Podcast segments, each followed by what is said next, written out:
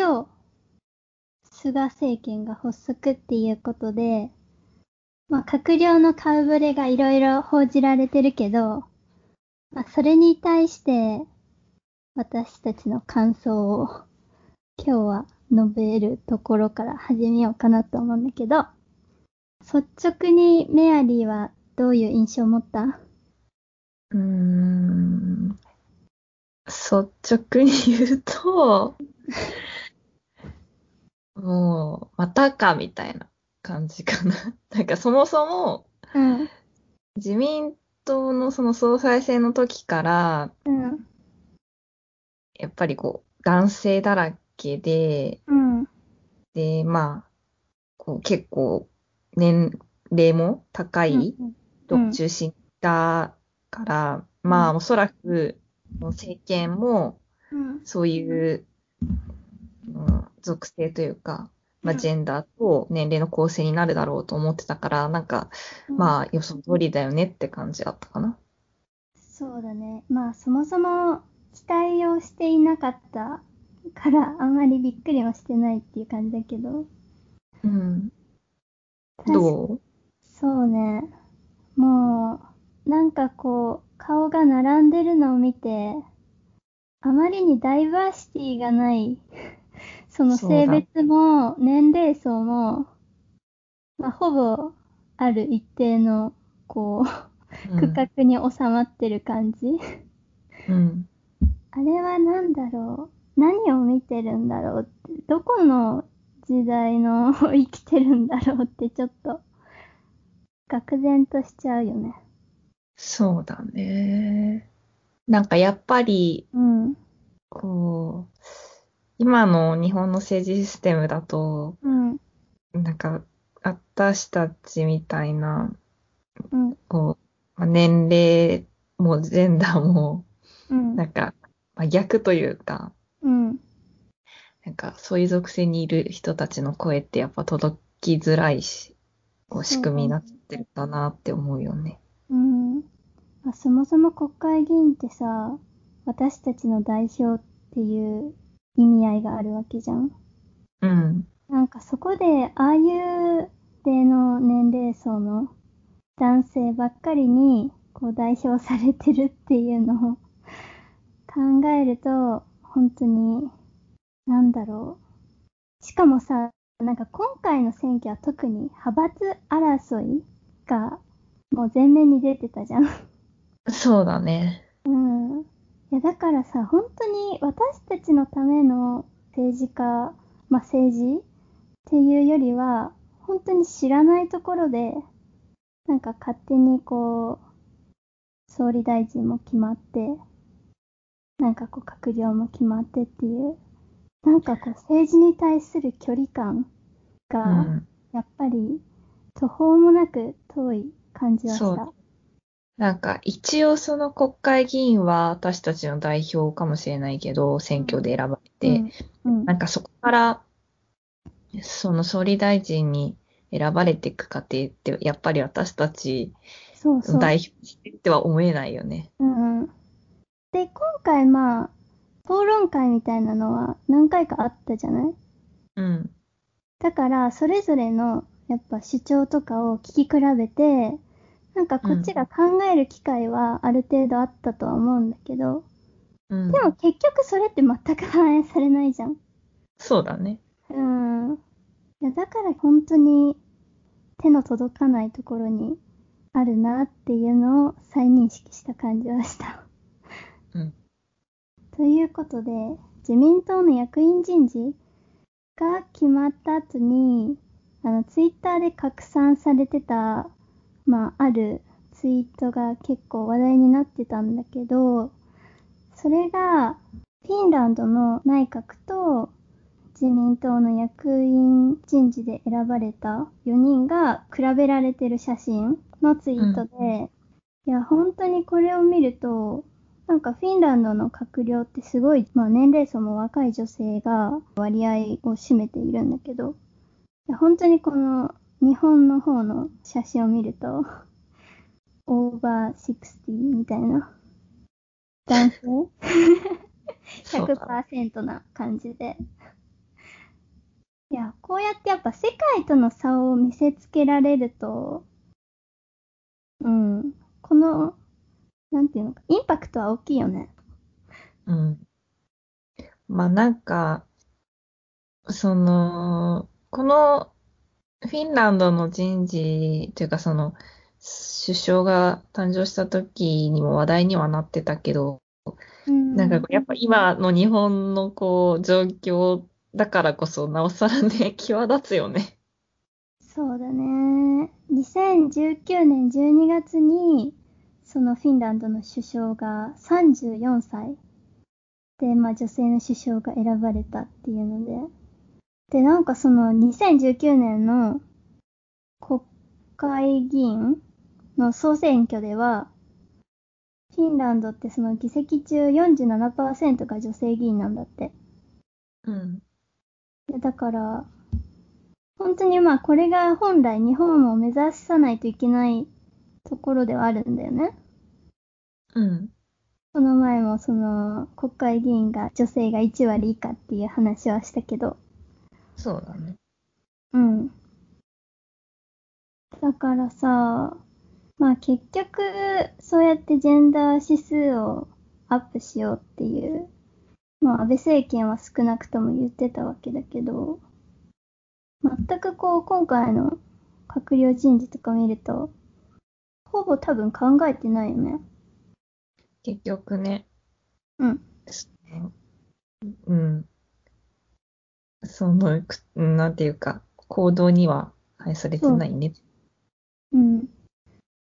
なんかでもこのフィンランドの事例を見るとさ、うん。この首相もそうだし、他の閣僚もさ、なんか女性でね、23歳とか27歳から政治活動始ま、始めてて、なんかこう、そういう感覚がそもそも日本ってあまりないじゃん。その23、20代から政治の世界に入るっていうこと自体が珍しいことだと思うし、いるのあんまりいないと思うんだけど、日本だと。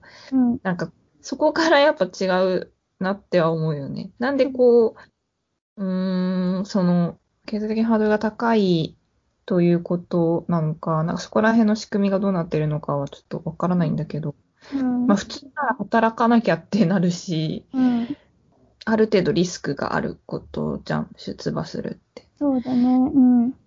うん。そのあたりからそもそもシステムが、こう、若い人がそうは出てい出馬していくっていうことが難しいよね、日本だとね。そうだね。で、その上でさ、その閣僚で今回まあ選ばれてる人を見てもさ、その当選回数がまず多い人が、まあ優先されるっていうか、年功序列じゃん、基本的に。うん、そうだね。そう。で、まあ実力主義っていうよりも、派閥そうだね。バランスをとってるっていうのがよくわかるよね。うん。いや、だからさ、なんだろう、その別に、例えば閣僚だったら、その国会議員、女性の国会議員ではなくても、民間から登用することとかもできるわけじゃん。うん。だからさ、本当にダイバーシティとか、なんか実力ある人をって思うんだったら、なんかいくらでもやり方はあると思うんだけどね。うーん。まあ、現実にはそれは相当なんか難しそうだよね。うん。その30歳前半でうん閣僚になったり首相になったりっていうことをうん実現するにはどうやっても20歳代からやらないと難しいと思うの。そんなやっぱりけある程度の経験は必要だと思うから。うんうんうん。なんかやっぱりそう、本当に20歳代からそういう意識を持てるようにしていくのうん。は大事なのかなっては思うけどね。そうだね。で、結局さ、なんか国会議員の働き方も、まあ、男性が軸になってるわけじゃん、きっと。うん。なんかその子育てをしながら政治活動できる環境も整ってないだろうし、うん。まあ、あと結構体力勝負のところもあるじゃん。選挙活動とかそれ自体。ね。うん。だだからそういうところからさ、変えていかないと、やっぱりこう、女性が出馬するってすごくハードルが今のままだと高いよね。うん、あとはやっぱり、うん。半分選挙に行ってないことを考えるとね、うーん。この特に若年層が選挙に行ってないのを考えると、この支持層がないと厳しいのは、そりゃそうだよ。まあ、だから投票する側も、まあ選挙に出る側も、まあどっちも一緒にこう、改善していかないといけないんだろうけど、なんか、ちょっと話それるけど、うん。その言語交換アプリでね、はいはいはい。政治が日本だと遠いっていうことをね、英語でね、うん。つぶやいて、はいはいはい。あのなんか、まあ見、見ず知らずのうん。理科人だったかなアメリカ国籍の人が、うん。なんか、諦めちゃダメだよ的なことを言われて。えー、それでもちょっと嬉しいね。なんかね、ああ、そうかってすごいなんか反省した。うん。海外だって、やっぱそのなんかせ若者の政治への無関心とかが、まあ、あるの、結構あったりするしっていう話もあって、で、なんか、うーん、こう、そういう、どこの国にも問題はあるから、まあなんか日本だが政治が遠いのも一つの問題だけど、なんかこうそうやって海外のね、同じように悩んでる人と、こう、話すだけでも、そうもう、もう、なんかそれだけでもなんかもうちょっと頑張れるって思えるかもね。そうだね。で、なんか特にフェミニズムの問題って結構国境問わないじゃん。そうだね。うん。だから、すごいやっぱり当事者意識を、まあ、日本以外の人でも持ってる人はいっぱいいるし、うん。そういう意味で結構国を越えて連帯できる可能性ってすごく大きいと思うの。そうだね。うん。だから、うん、こう、現実、なかなか難しいけど、うん。こう、海外の情報に触れたり、海外の。人とうん。話すことで、うん。ちょっと前向きになりながら頑張るしかないね。そうだね。うん。そう思う。はあ、前向きに行きましょう。うん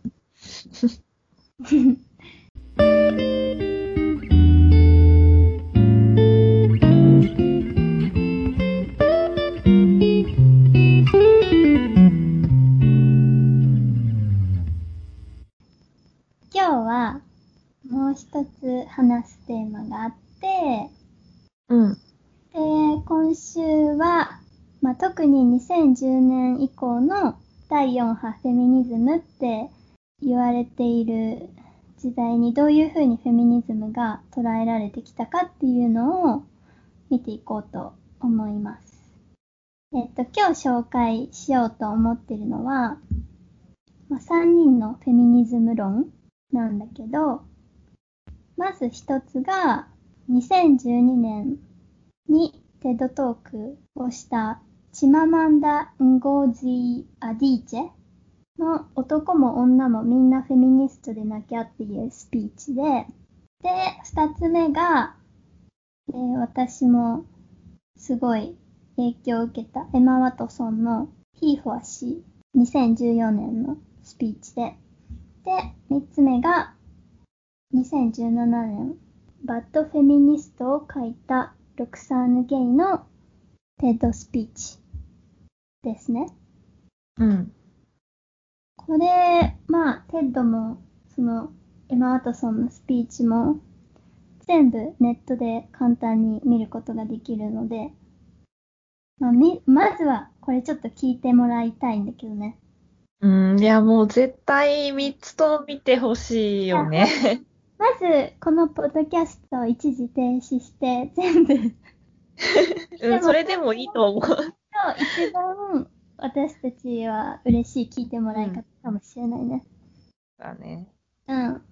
まあ本当に3つとも素晴らしいスピーチで、なんかすごいやっぱりこう、まあ2010年以降のこのフェミニストが言ってるフェミニズムとかフェミニストの捉え方っていうか、こう、うん、取り組み方結構共通しているところがあるなと思って。うん。で、一つ私が思ったのが、フェミニズムっていう言葉を私たち自身に取り戻す運動だなって思ったの。なんかっていうのはさ、三人とも結構フェミニズムっていうとかフェミニストっていう言葉に対して、なんか最初すごく、なんだろう、偏ったイメージを、その人たち自身が持ってたりとか、なんか社会がそういうイメージを持ってるっていうことに気づくところから結構始まってたりするのね。なんか結構うん、こう10代とか20代の時って、うんうん。何人ともそうだったかな？なんか、やっぱフェミニストとかフェミニズムっていうのが結構その、うん、こう、アグレッシブだったり、うんうんうん。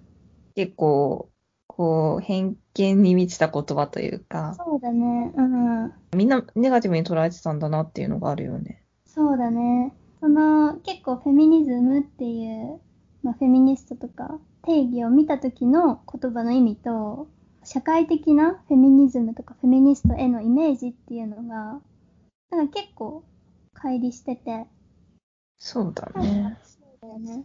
だからなんか、チママンダさんとかは、例えばさ、チママンダさんが本の PR をしてた時に、まあある紳士的なジャーナリストの男性が言った言葉として、なんかそのフェミニストを名乗るべきではない。フェミニストは結婚もできないような不幸な女がなるものだっていうふうに言われた。うん。で、そのスピーチの中で言ってて、まあ結構これ他の人も言ってるよね。似たようなこと。そうだね。うん。あなんだろう、例えば、うん。うん、なんかこう外見とかさ、そうね。なんか、んなんだろう、ブスとかさ、モテないとかさ、うん、うん、う。そうんいうがなるものとかっていうのよく聞くよね。そうだね。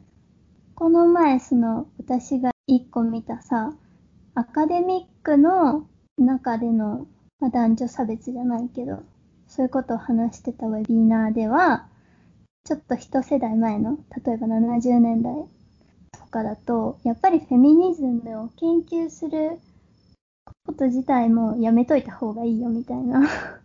うん。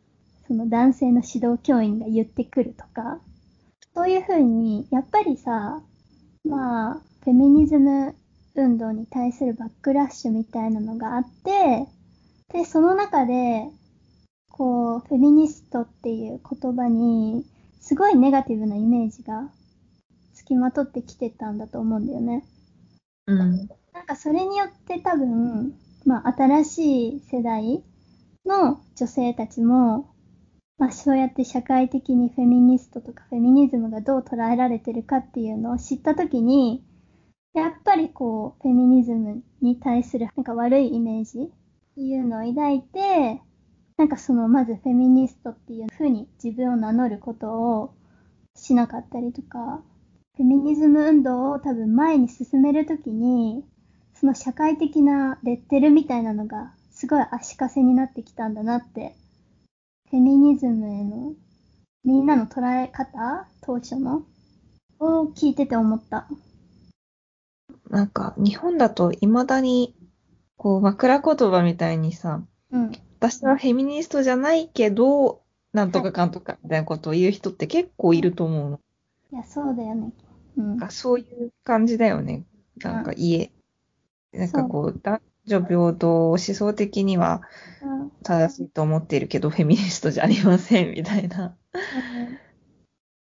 でやっぱりそれってさ、なんでそういうふうに、なんだろう、エクスキューズを入れなきゃいけないかっていうと、うん。フェミニストって自分で名乗ることっていうのが、よっぽど、なんていうのかな。自分にいいことがないっていうのを、そうね。うん、こう、いろんな人から返ってきてる反応とかを見ると、悟るからじゃない？うん。言っていいことないもんね、確かに。まあ今はもう、まあ今でもあるけど、特に日本だとあるけど、まあ昔ほどではないよね。そうだね。いや、だからやっぱり、まあそうね。この3人のフェミニストもさ、なんかそういう社会的なレッテルっていうものから、こう、まず、時、放たれよう？ん。うとしてるよね。まずそこを見直すところから始めてない、そうだね。なんか、まあだからこそこの2010年代のこのたくさんのスピーチ、まあこの3人も含めてうん活動があって、なんかこうに20年代はうん。比較的そういうフェミニストへの偏見、言葉としての偏見は、まあ変わってきたんじゃないかなっては思うよね。そうね。え、最近ってこと？うん、10年前とはやっぱり違うんじゃない？確かにね。うん。いや、それはやっぱりこういう人たちのおかげなのかもしれない。と思うね。うん。で、あとさ、なんか結構、その、チママンダさんとエマ・ワトソン？うんやっぱり男性に対して呼びかけてる？意識そうだね。強いの確かなって思った。うん。そうだね。うん。やっぱりこう、女性の中だけではさ、こう解決できないっていう多分問題意識がすごくあって、チママンダさんのスピーチをうん。簡潔にうん。言うと、なんだろうね、これ、容姿。うん。結構さ、チママンダさんは、その、男女のさ、まあ、生物学的な違いっていうのはあるっていう結構前提には立ってるじゃない。うんうん。で、その上で、まあ、だけどすごくその社会的になんか押し付けられた、その、の性役割みたいなものが、その生物学的な違い以上にこう肥大化してて、で、それによって、やっぱ私たちが女らしさ、男らしさっていうのを過剰にこう押し付けられてるうん。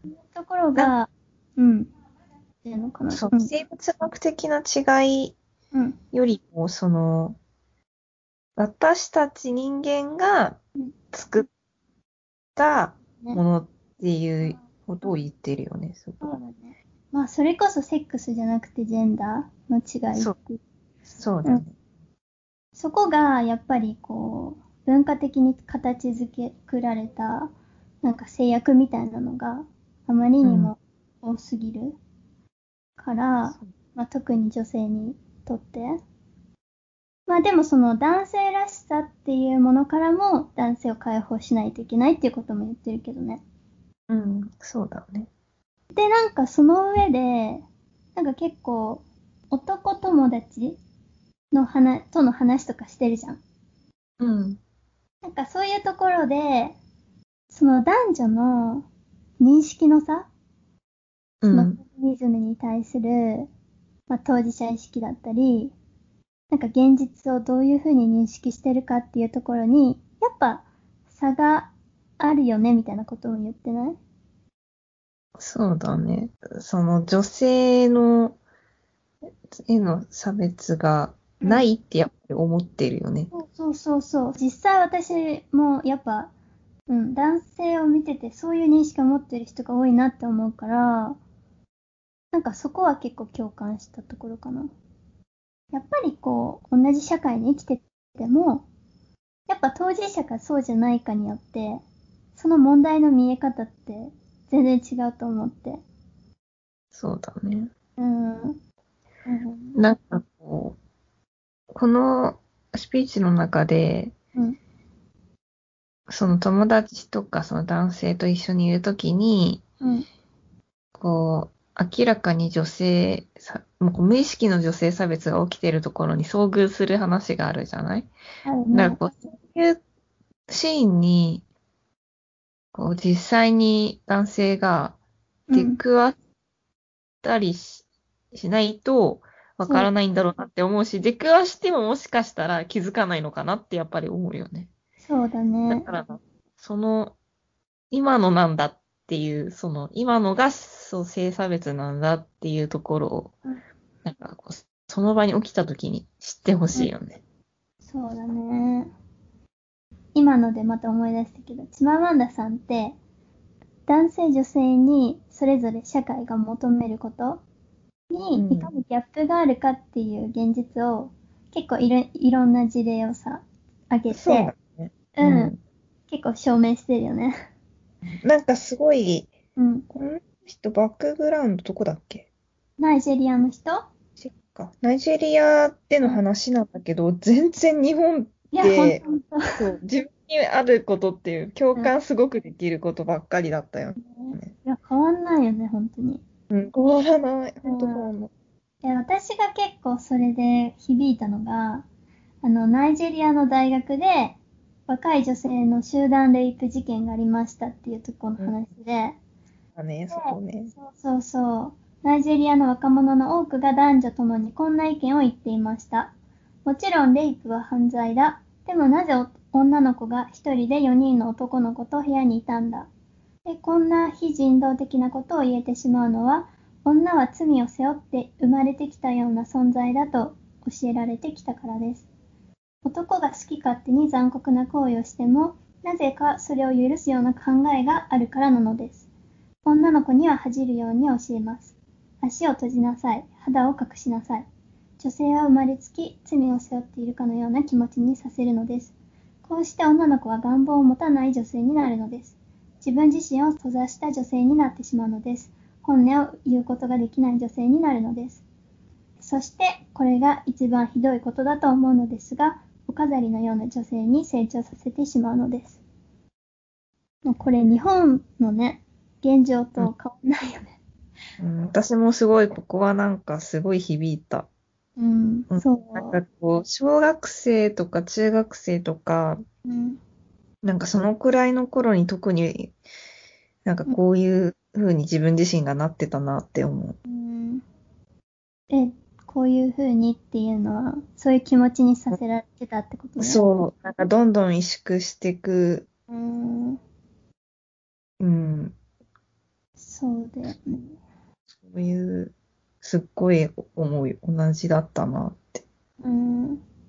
でも、大体やっぱり、まあ日本でも本当に性犯罪とか、まあ痴漢とか、あった時に、まず、男性の方を罪に問うことってすごく難しかったりするじゃん、法律的にも。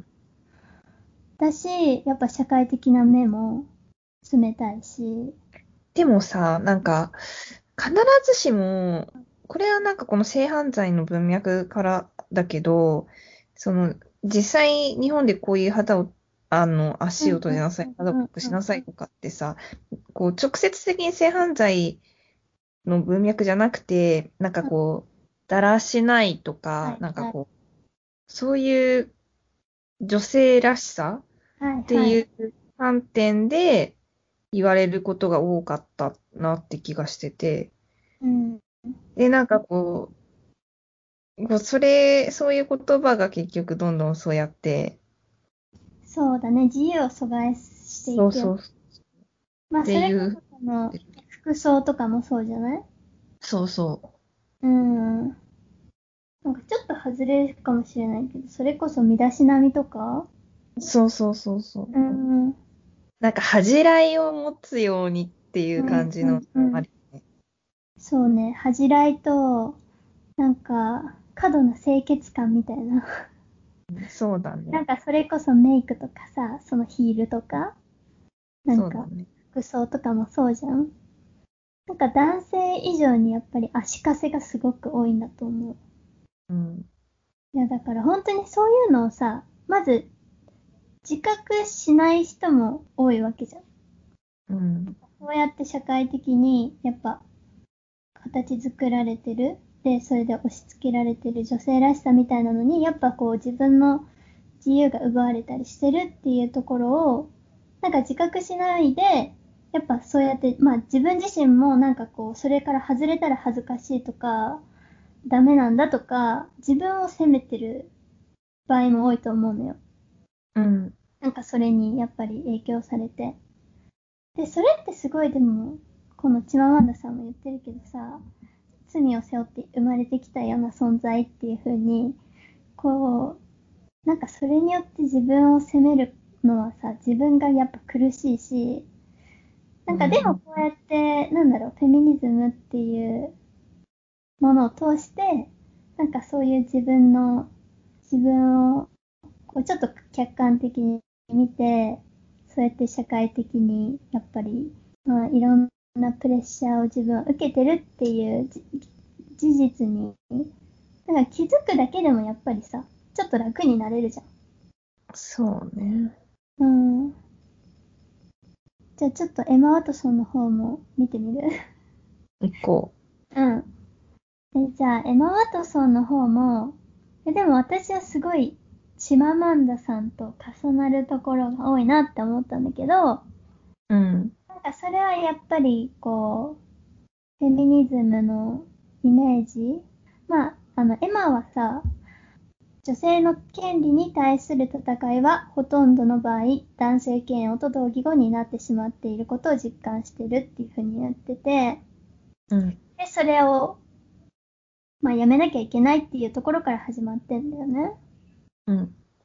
で、あのー、男性に対して、男性の皆さん、私はこの場を皆さんへの正式な招待状を送る機会にしたいと思います。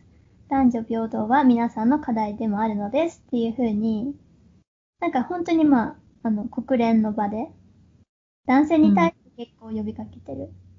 感じが強いっていうのと、あとは、チママンダさんとの違いってなんだろうね。そう、そこね、思ったけど、うん、なんだろう。なんかやっぱり、うん。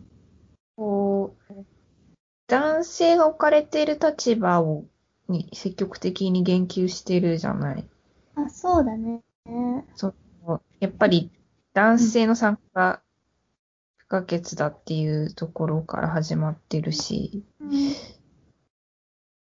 やっぱり女性だけで言っていても変わらないっていうところがあったのかな、なんかこの背景に。そうだね。なんか、そうね、いいフォアシーっていう、うん、タイトルからしてそうだよね。うん。なんか、男友達の話とかしてたよね、なんか。なんか男らしさがない。ああ。なんか男らしくないと見られるのを恐れ、助けを求められずにいて、精神的に病んでしまう若い男性たちを見てきました。うん。実際にイギリスでは自殺が20歳から40歳までの男性の間で最大の死亡原因となっていますって言ってる。うん、うん、うんうん。男性として成功に必要なものはこれだという歪んだ概念によって男性が自信を失い不安に陥る姿を見たこともあります。うん、男性もは平等の恩恵を受けてはいないのですって言ってる。そうね。だから結構なんだろう。チママンダさんは結構すごいやっぱり個人的な経験談が多かったと思うんだけど、なんか、今はやっぱり。の話は多くないよね、この絵。うん。やっぱりなんていうの？まあ、よりフラットに、うん、そうだね。世界のいろんな人に届くように多分計算されてて。うん。うん。だからあんまりこうさ、ウェットな感じはしないよね。そうだね。うん。そうね。だから本当に人権の一つとして、まあその男女差別をやめましょうみたいな。うん。なんか私はでも結構ショックだったのは、うん、現実はもし私たちが何もしなければ今後何十年先になっても、また私が100歳近くになっても、女性が同じ仕事をして男性と同額の報酬をもらえないかもしれませんっていうのか、そこのくだりが、なんか本当だなって思って。うん。なんか結構そういう意味で、危機感も垣間見れる？そうだね。なんか結構そういう数字で言ってる部分だったり、うん。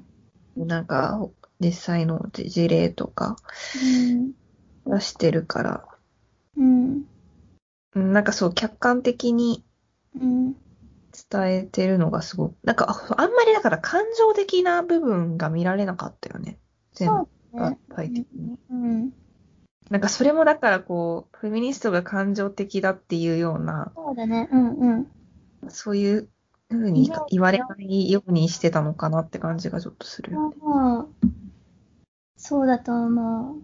なんか本当にさ、なんかヒラリー・クリントンの、何、有名なスピーチにも言及してるけどさ、うん。なんかその時は本当に女性が主に観客うんうん。で、女性がその観客の、何、大半を占める中でしたスピーチだったから、なんか、それじゃ意味ないみたいなこと言ってたよね。そうだね。男性が3割しか聞いてなかったっていううん話。なんかだからさ、多分、エマ・ワトソンは本当に、なんだろう、男女ともにいろんな人を取り込もうとして、だからやっぱりその、キャンペーンの He for She っていう名前もさ、なんだろう、あんまりこう、女性だけのっていうイメージは抱きにくいんじゃないかな。うん。うん。そうだね。なんか、うん、なんかチママンダの時よりも、より男性が主体的に、うん。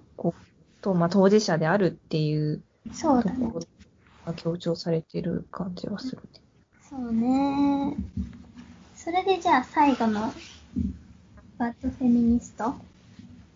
結構だ、なんか Bad Feminist は、うん。今の二つとはちょっとまた違うよね。うん。なんか本当ロクサーナ・ゲイの Bad Feminist は一歩進んだ感じ？うん、がするよね。うん。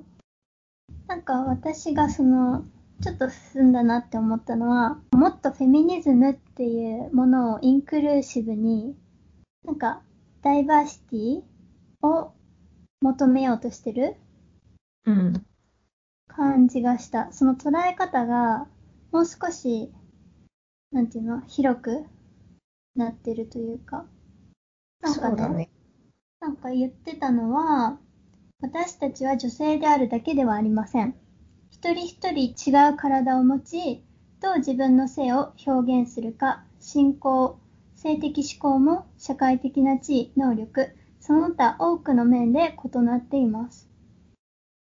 そんな違いがどのように私たちに影響するかを私たちの共通点と同じように考える必要があります。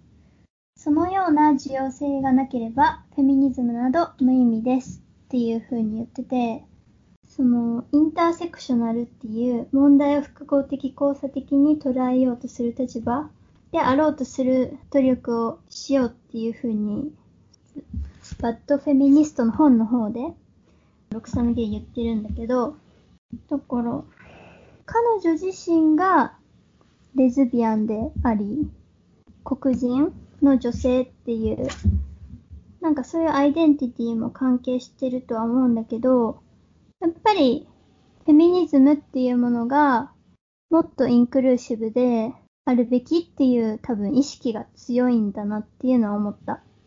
うん。そうだね。うん。なんだろうね。うん。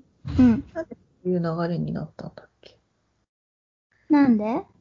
ここまで進んだか、うん。いやでもやっぱりロクサーヌ・ゲイは結構新しかったと思う。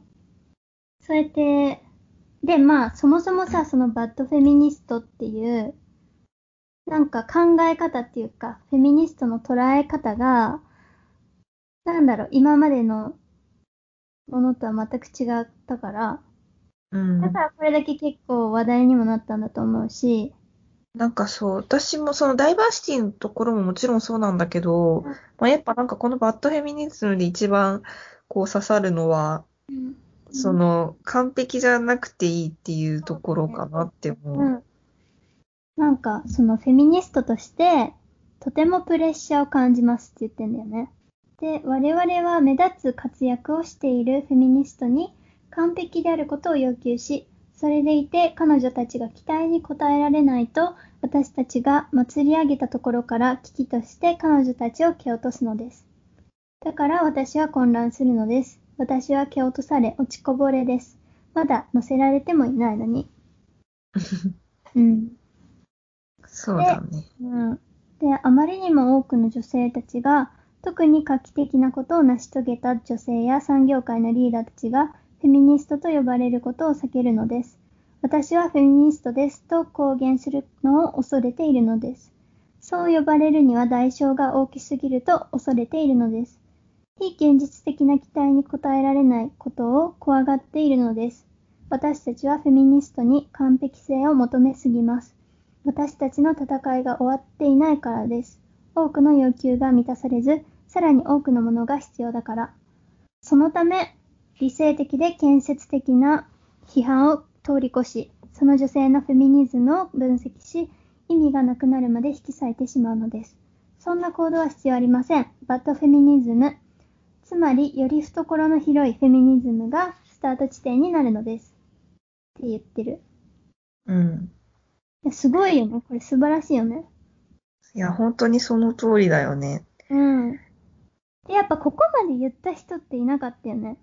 うん。なんかみんな結構多分、そのフェミニストっていう名乗ることに対して恐れてたっていうのはやっぱ、さっきも言ったけどさ、なんかその、名乗ったところで代償が大きいっていうところとか、なんかやっぱこうじゃなきゃいけないみたいな、うん。すごい多分プレッシャーがあったから、うん。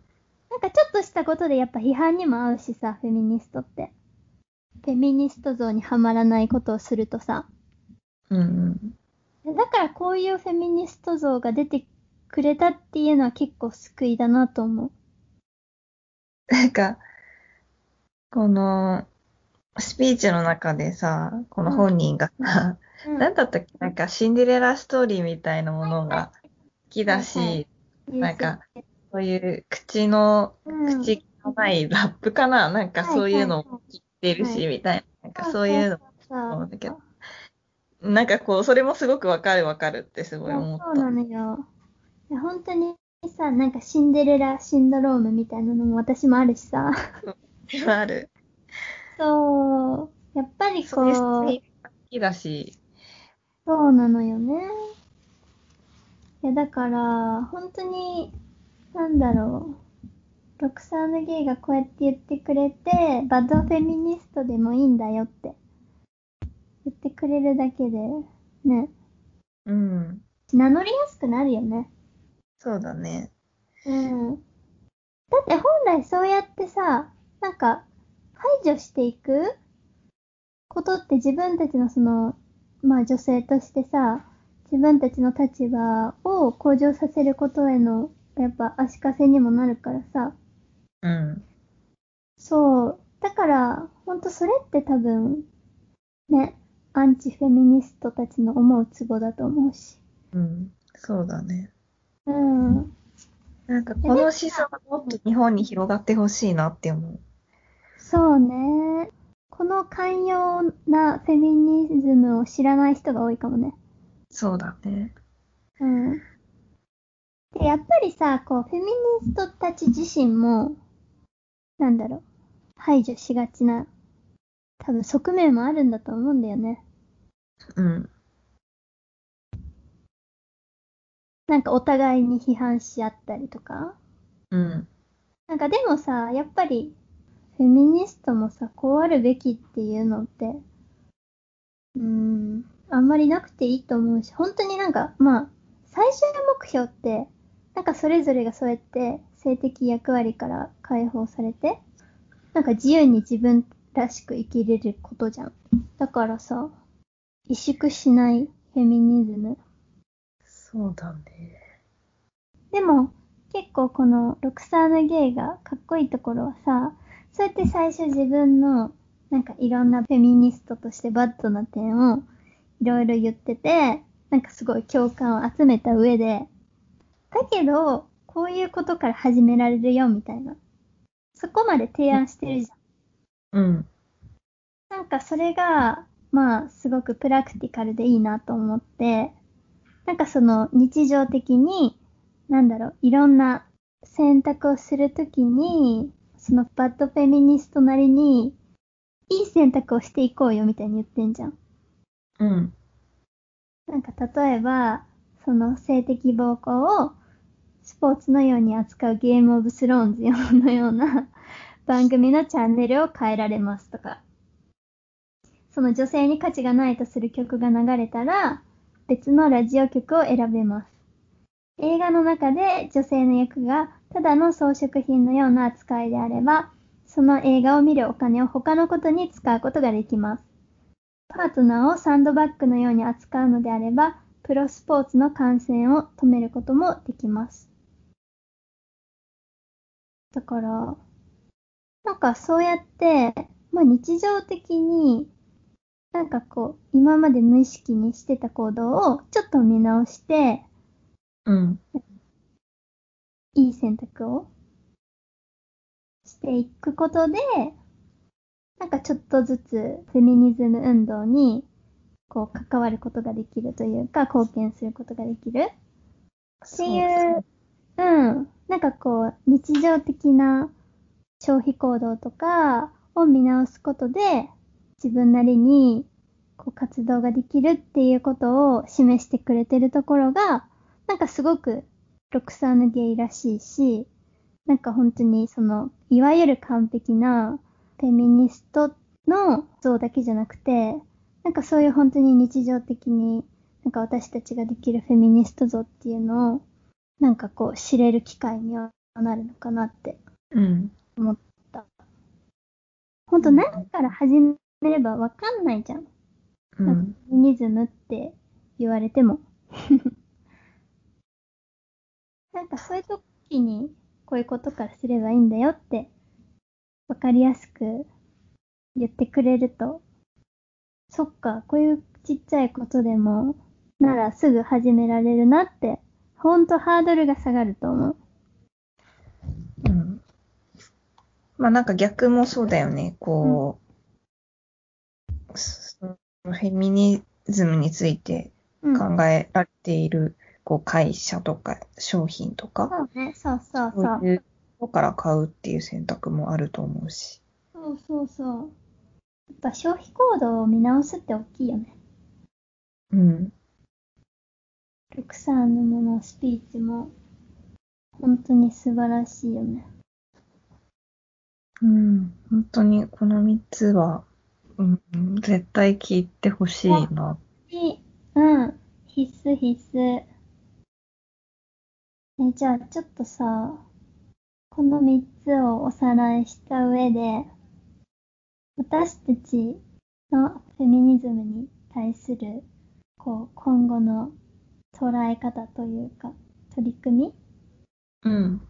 はちょっと、どうしようかね。そうだね。この先ってな、何が足りないというか、何があったらいいんだろう？うーん。なんだろうね。寛容さもあって。あるんだよね、結構。してただ、うん、そういう海外のその最先端の流れと、私たちが今いる日本はかなりこう、乖離があるから。うん、温度差がね。そう。だから、その、まず日本の中だとそもそも今まで言われてきたこういうスピーチとかでも言われてきたことが全然浸透してないっていうところの課題がまずあると思うんだけど、なんで浸透してないのかなってこういうのが。うんうんうん。そうね。日本語で言う人が出てきたらいいのかな。いや、そう、まあそうだね。うん。結局そういうのも大きいんだと思う。なんか、かんない。この先、この、バッドフェミニストの先をうん。考えるうん。とこに到達してない感じが。そうだね。まあでも、チママンダさんとか、エマの問題意識はかなり近いよね。そうだね。うん。からさ、やっぱりこう、スピーチで2人が言ってることを実現するってなると、やっぱり難しいんだとは思うんだけど、現実的に。それをじゃあ、そうね、日本に落とし込んだ時に何から始めればいいかっていう？でもやっぱこう、そういうのに、普通に触れる機会がさ、多くなればさ、意識って変わるよね。そう思う。結局外国のメディアとか？うーん、まあなんか日本のメディアでこういうのがうん。前のように課題としてこう取り上げられるとかじゃないと、なんかどういう、触れないんだと思うんだよね。そもそもこういうフェミニズムの問題とかに。いや、ほんとそうだよ。触れる機会はやっぱ作らない限り難しいよね。うん。いや、なんか例えばそのさ、うん。大坂なおみさんのさ、大きい存よ在、やっぱそう結局人種差別に対する日本人のこう触れる機会うん。自体すごい多い、多くなったわけじゃん。うん考えきって。なんかこう、そういうのが少しでもあれば違うのかなって思うけどね。そうね。で、やっぱりさ、なんかこう、フェミニストっていうものへの偏見とかを取っ払って、なんかみんなこう気軽にさ、名乗れるものになれば、で、ま、まあ、かつそのイメージもさ、ネガティブイメージがなくなって、男性とかでも名乗ることができれば、なんか結構オープンに議論ができるわけじゃん。そうすると。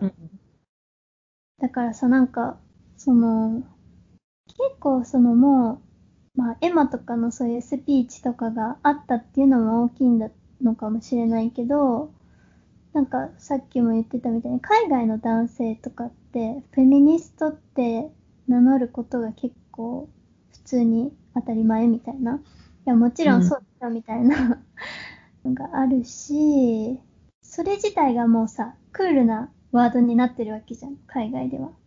だね。うん。なんかそこにまず到達したいかな。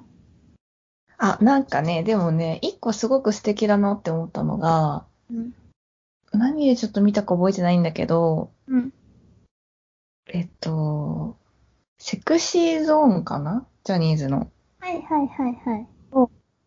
メンバーの子が、なんか、そのファンの女の子からのうん。相談みたいなのに回答し、答えてたんだけど、なんかそれで、こう、こう笑い方が女らしくないみたいなことを友達に言われましたみたいな、なんかそういう相談で、うん。なんか、そういう、そういうなんか女らしいとか、うん。なんかもう古いんだよみたいな、なんか、ちょっと正確には思ってないけど、別になんか、なんていうか、笑顔でいることが素敵だよじゃないけど、なんかそんな感じで結構、なんかそういう、すごい、こう女、女らしくとか男らしくとか、そういうのはもういい、そういう時代じゃないよってすごい言ってて、なんか結構その、なんか若い世代だと、そういう芸能人とかも言って、そういうふうに言ってるってことが、結構なんか私はすごい、全然なんかやっぱ変化、大きな変化かなって思ったけどね。うん。なんかそう、そういう子がうん。言っていくってすごい本当に大事だなって思う。うん。そうだね。で、それがまた話題になるしね。そうそうそう。なんかそれこそ BTS とかもそうなんじゃないの？うん、BTS もそうん。なんかこう、まあ世界のさ、そういう若い世代のセレブとかは、まあ普通にそういう、なんだろう、ファンを、ファンに対して、まあ結構、啓蒙的な発言いっぱいしてるからさ。そうだね。うん。テイラーもそうだしね。なんか、そういうタレントがまあ日本でもっと増えるといいよね。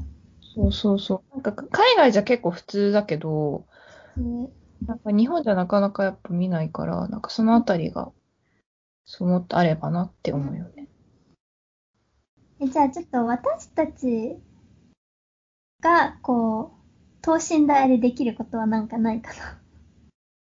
そうね。まあでも 周り、自分たちの身近なところの意識から変えるっていう感じかな。うん。その家族とかさ、職場の人とか、友達とか。そうだね。うん、まあ、それこそさ、フェミニズムって、まあ私は結構自分を守ってくれる。てかエンパワーしてくれるものだと思ってるから、うん。そういう会話を、まあ自分からすることで、自分を守ったりとか、まあ、することにもつながるのかなと思うし、まあ、例えばね あの、フェミニズムって書いてある T シャツを着るとか、なんか、フェミニズムっていう本をさ、堂々と読むとか、うん、結構いろんなアピールの仕方があると思うのね。で、うん、それを、こう身近で見る人が、なんか結構受ける影響も多少なりともあると思うんだけど。なんか、うん、そうやってなんていうのまあ接点を増やすっていうことなのかななんか身近でそういう会話があったり、なんだろう、そういう、なんていうのかな。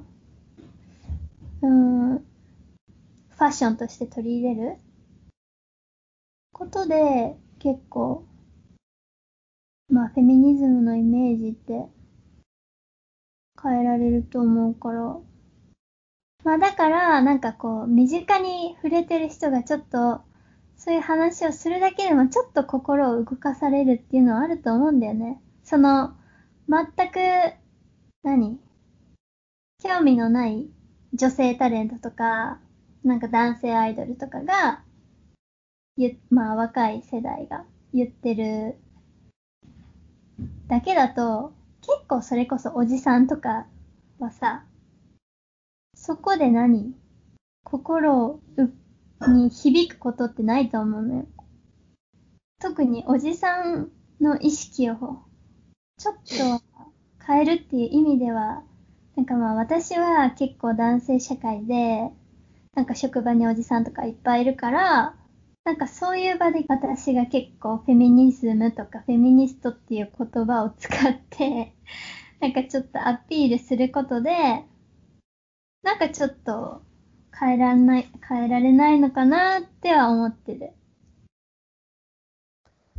うん、でもなんかわかんない。仕事だと、あんまりそういう話になるシーンってないから、うん、うん、なんかこう、同期、そういう、もうちょっと親しい友達とかなら、うん、まあ、話せる、なんだろうね、お酒の席とかなのかな。話せる、まだ話せる可能性はあるかなっては思うかな。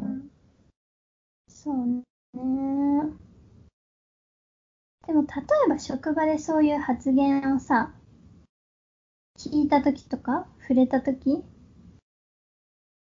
にどう反応するかとかあるじゃん。それこそセクハラというか。いや、もうなそんないちいち反応しないもん。そんな、なんだろう。うん、ん、なんかやっぱ仕事、職場だとなかなかさ、うん、そういう話の流れにはならないよ。うん。でももし自分が言われた場合ね、例えば。それにどう反応するかっていうのはあるじゃん。え、相手によるかな。もうなんか明らかに役職の上のおじさんとかさ、はいはい。もうなんか、もちろん肯定はしないけど、いちいちひなんかこう、それをこう、嫌っていうふうにはもう言わないかな。うんうんうん。お姉さんだったら、なんか、うん、なんかこう、私はこう思うけどっていうのを言うことはあるけど、うんまあ、やっぱり相手を選んじゃう部分はあるかな。うん。でも今日ちょうどさ、なんかそういう場面でどう反応すればいいのかみたいな、うん。話してるツイートを見たんだよね。そのツイートの一個は、なんかね、失礼なことを言われたときに、出た、それ絶対今後人に言わない方がいいですよ。時代錯誤だし、失礼だし最悪ですって言っちゃう。いや、言えない。さすがに言えない。これはそれをやる体力がないときは、えー普通に既読無視や目の前で話しかけられても真顔で無視してしまう。いやいやいや、無視できないよ、職場で。いや、私結構無視するわ。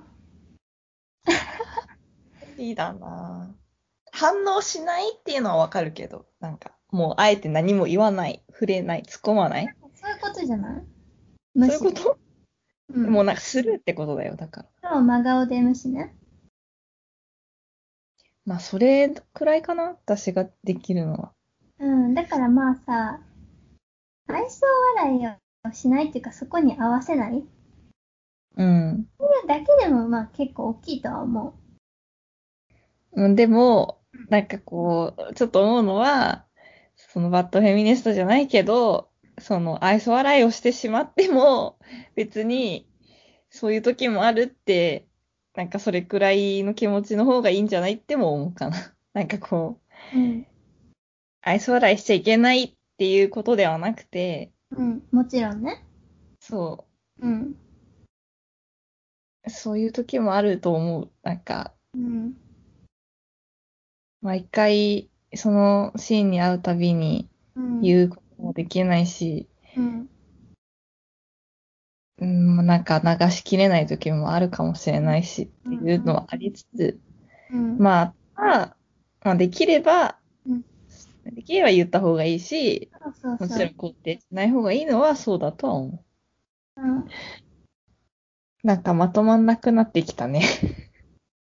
じゃあ私たちのフェミニズムに対する取り組み方としては、まあこの今日いろいろ紹介したフェミニズム像とかフェミニスト像とかまあそのフェミニズムの捉え方っていうのをまずは日本の中で浸透させるうん。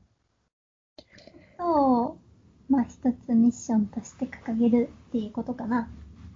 そうだ。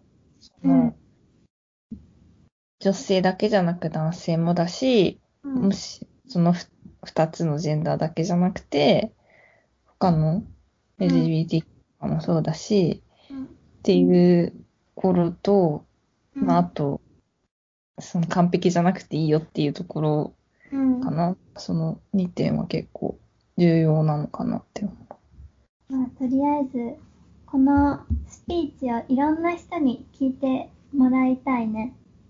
そうだね。どんだけここで話しても多分、そう本当に聞いたら全然、もうね伝わるものが違うと思う百聞は一見にしかず。うん。なので。じゃあ次、次回。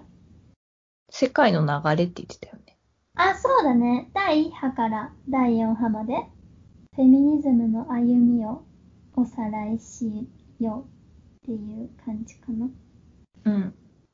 では、今日はこの辺で、次回、お会いしましょう。はい。